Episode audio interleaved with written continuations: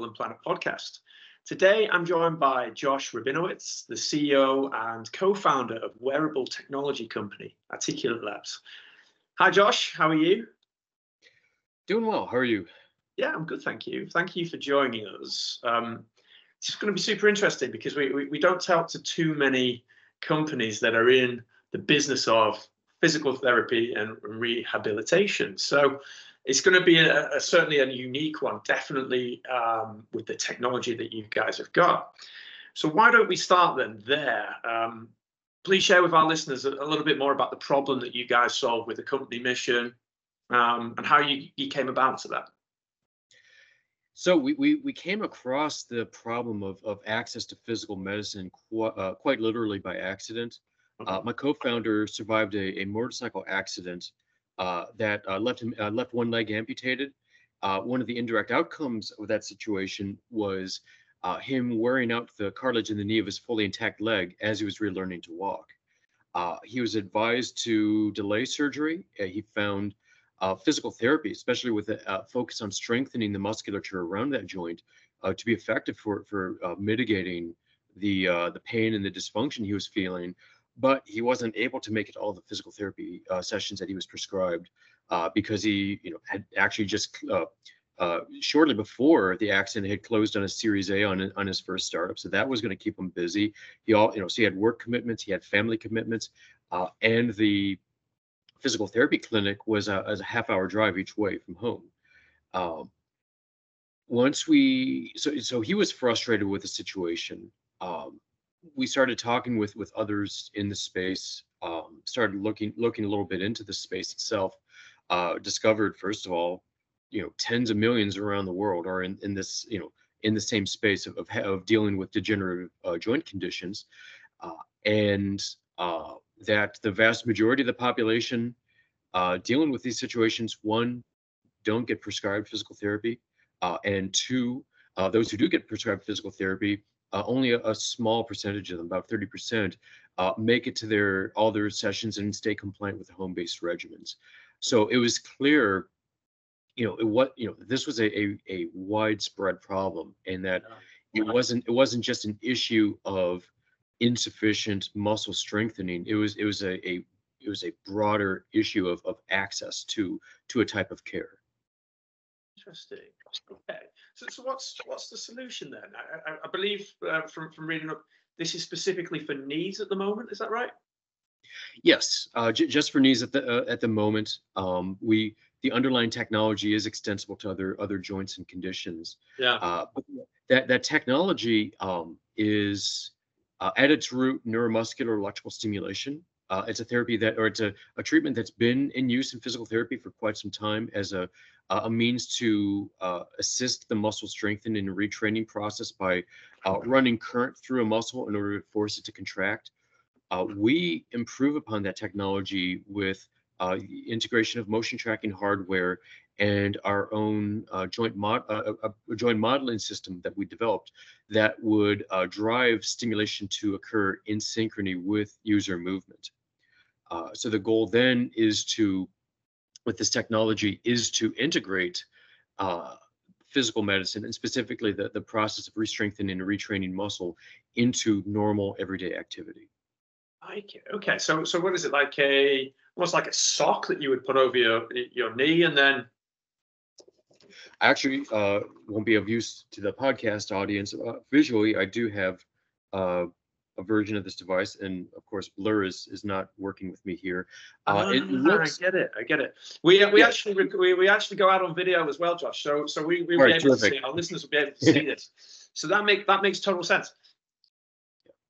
In particular, I remember speaking to you previously, and the AI and ML side of this product as well seemed really unique and really interesting. Give us a little bit of an idea of how that works. Sure. I guess I'll touch on why we needed AI or ML in the first place, which is one thing we discovered trying to, in initial versions of this device, we attempted to pre-program for user gait. And it seems like something that would be normal and predictable and expected, that you kind of kick out one leg, you heel strike, you kick out the other leg, et cetera. But everyone, healthy people have subtle differences in their gait, and that exacerbates with people who are dealing with complex or chronic musculoskeletal conditions, where there's a tendency to develop compensatory movements as a way to deal with joint pain. So people would, and we saw this in our feasibility study, or see this just walking with people walking down the street. They might drag one leg behind another. They might kind of hitch up one side as they're walking. They might kind of walk peg-legged or goose step. There's all kinds of variations in gait that you can't necessarily anticipate developing from the bench. So what we did instead is develop a system that could intelligently learn from and adapt to user gait and effectively build a gait cycle of its own to use for the patient. Doing that, having that level of intelligence and adaptability allows the device to to actually stimulate muscle at intended times during intended movements or during intended phases of gait, despite any irregularities, allows for a very brief period of personalization or calibration to the user, which is necessary for getting buy-in from busy clinicians, and it'll make sure that this device is able to adapt to a wide variety of movements that have not previously been anticipated. Wow, clever stuff. Like it. So what about yourself then? You stepped into the role of CEO. What about before this? What's your story? What's your background? It's an odd one. My education's in political theory.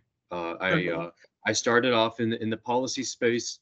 I did still enjoy things like policy analysis and creation, but I didn't necessarily enjoy the people or the systems I was working in. Sure. I found myself gravitating towards nonprofits. After that, my first role coming out of that was serving as an AmeriCorps member for a college access nonprofit, and that's where I discovered that I actually really enjoyed being dropped into unfamiliar situations and kind of working my way out. I continued to work or consult in the operations and finance space until this company got created, and from there it's been a steady process of working my way up learning curves of engineering and business and medicine, and to some extent leadership. Working with people who've been in this space, finding advisors and mentors. Always finding ways to double check our work as we move forward. Yeah, excellent. So when did this business start then? So the company actually incorporated and development started in 2009.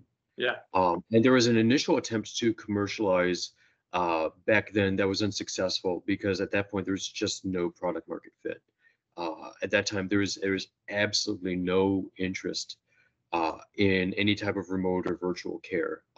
Further, worse yet, it was viewed as competitive. At that point, everything was, it was 100% fee for service, and our model, the way our device worked, would inevitably take food off of the plate of either of a physical therapist or an orthopedic surgeon. It wasn't, we didn't feel we had a good opportunity to take this to market again until about 2017. We restarted the company then. Now development and testing had continued during that time, but we also kind of retreated to build up, rebuild savings and kind of work on the business plan. But at that point, we were starting to see more. At 2017, one, we got into a health tech accelerator that gave us kind of access to the type of people and resources that we were lacking previously, but also we were starting to see a real movement towards value-based care and toward the use of remote or virtual medicine. That's only picked up immensely in pace since COVID. Yeah, I can imagine. And that was going to be my next question, actually, about the actual industry itself. So moving on in terms of how you've seen it develop over time, and you said that when you started right back in 2009, it was almost seen as a competition. As time progresses, now it's seen very much as a solution to a problem. What about since COVID? How have you seen the industry change since then? Well, and certainly there's no putting the genie back in the bottle with regards to remote or virtual care. Mm-hmm. I think, prior to COVID, there was a lot of opposition, especially from like state medical boards, towards any type of telemedicine service. You can look at like the work of Michael Gordon with TeleDoc, and the type of battles he had to fight just to have general practitioners be able to take video calls with patients and let them know, and be able to just diagnose, hey, I think you've got a cold. Like that, there is absolutely efforts on the part of regulatory bodies to not just prevent but actively punish people that were taking part in any kind of telemedicine service. Now it's understood that this is a tool to help extend care outside of the clinic. The advent of remote therapeutic monitoring, remote patient monitoring based reimbursement now means that there is an opportunity to actually generate revenue when you're not seeing patients. So it changes how some clinicians, not all, but it changes how some think about how they budget time, how they manage workflow, how they manage patients, the flow of patients through their facility. So that's one big change. I think another thing that's happened post COVID is the acceleration of the inclination and I hasten to say worsening. I don't know what the right phrase is, but the fact that private insurance is squeezing both patients and providers, at least stateside, that clinicians are struggling to make the same amount of profit, make the same amount of revenue. As reimbursement either diminishes or minimally doesn't keep up with cost of maintaining a business, and likewise patients are seeing their premiums go up without necessarily experiencing an increase in care delivered. That is forcing both patient and provider to look for solutions outside of insurance. So specifically in the physical medicine and rehabilitation space, you're seeing a lot more self-pay, or cash pay solutions. More clinicians are not even bothering with CMS or private insurance; they're going straight to payment. So that's we do see, especially in the physical medicine space, but I think we'll start seeing in other spaces a merging of what's considered medical and what's considered health and wellness. So that, it means that our type of technology, I think similar technologies in the future, we will see increasingly move to a direct-to-consumer model, especially, it's already sort of happening now beyond self-pay. A lot of companies in our space are selling almost exclusively to systems like the VA or to employer health benefit plans, where there's an opportunity for basically making, getting a direct purchase without kind of fighting through multiple committees and multiple decision makers, and even getting through that point and still getting rejected by reimbursement. So it's a simpler sale with higher margins. That I think you'll see more and more of that replicated as time goes on. That's interesting, isn't it? And would you need to have some sort of referral from a qualified healthcare practitioner to purchase one of these? For our current version of the device, and in the US, yes. This device is prescription only. The intent for future versions of this device would be to have a level of self-calibration such that a clinician would not necessarily need to be overseeing the setup of the device. So it could be sold direct to consumer. That's not to say that we would cut clinicians out of the loop by any stretch, But it would allow us a lot more flexibility. It would also be a better fit with the rest of the world, where technologies like this, like muscle stimulation, are effectively available over the counter. Yeah, absolutely. And that, I suppose that leads in nicely to what comes next for you guys. Is that very much the plan? Anything exciting that you guys can share with our listeners? Sure. So a couple of things we're working on right now are kind of, entrance into additional verticals. So in the next week or so, we'll be starting our first clinical trial in conjunction with the Keller Army Community Hospital at West Point.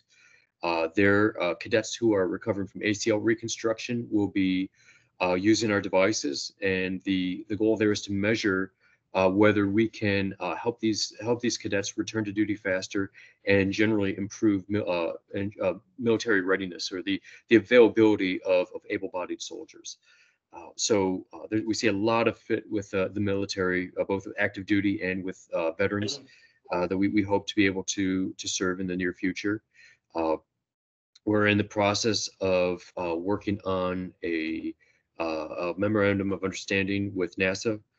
There's interest in this technology, as well as some of the supporting technologies we're looking at to improve kind of the control loop mechanisms for our device. One thing that happens in space within a couple weeks of time spent in zero gravity is you experience significant muscle strength loss, muscle volume loss. People on the astronauts on the International Space Station have to spend 2 to 2.5 hours exercising, trying to maintain their muscle mass. So there's interest in technologies like this being used as a way to treat musculature or to assist with the restrengthening, retraining process, and again with the some of the control loop mechanisms we're using for actually determining what's going on with the muscle. Lastly, I'd say there's a lot of interest in applying this in sports medicine, and we've had some opportunity to meet with trainers for professional sports teams in the U.S. Right now the biggest point of feedback there that they've given us has been around usability and data collection, which also we just did a lot of work like that as a result of some of the feedback from our partners at West Point. We're thinking, hoping that our current version of this device meets those usability and data requirements, and that we might be able to start using these devices to assist professional or amateur athletes recovering from who are dealing with chronic knee conditions or recovering from knee surgery. Yeah, absolutely. And so what's the kind of the time difference between using this device and not using this device, hopefully in terms of, fully fit to be either military ready or sports ready? Yeah, it's one of the biggest questions we're looking to answer with the trial at West Point. So I don't have a data-backed answer for you at the moment. The closest proxy I could give you was a study we found with a muscle stimulation device that was kind of rigged to work like ours, but it was lab only, showed a near doubling in strength recovery within 4 weeks of ACL reconstruction. So, based on that, our hope is really that we can cut rehab time in half. Because you must think about the cost of, I'm thinking sports here, the cost to a sports team of spending tens and tens and tens of millions of dollars on, let's say, a football player, and that football player having an ACL injury that renders them injured all season. But using one of your devices, they could perhaps play half the season. And it's crazy. It's that's it. The other thing about that we want to analyze and measure is that many people who recover from ACL reconstruction don't actually return to where they were prior to the surgery.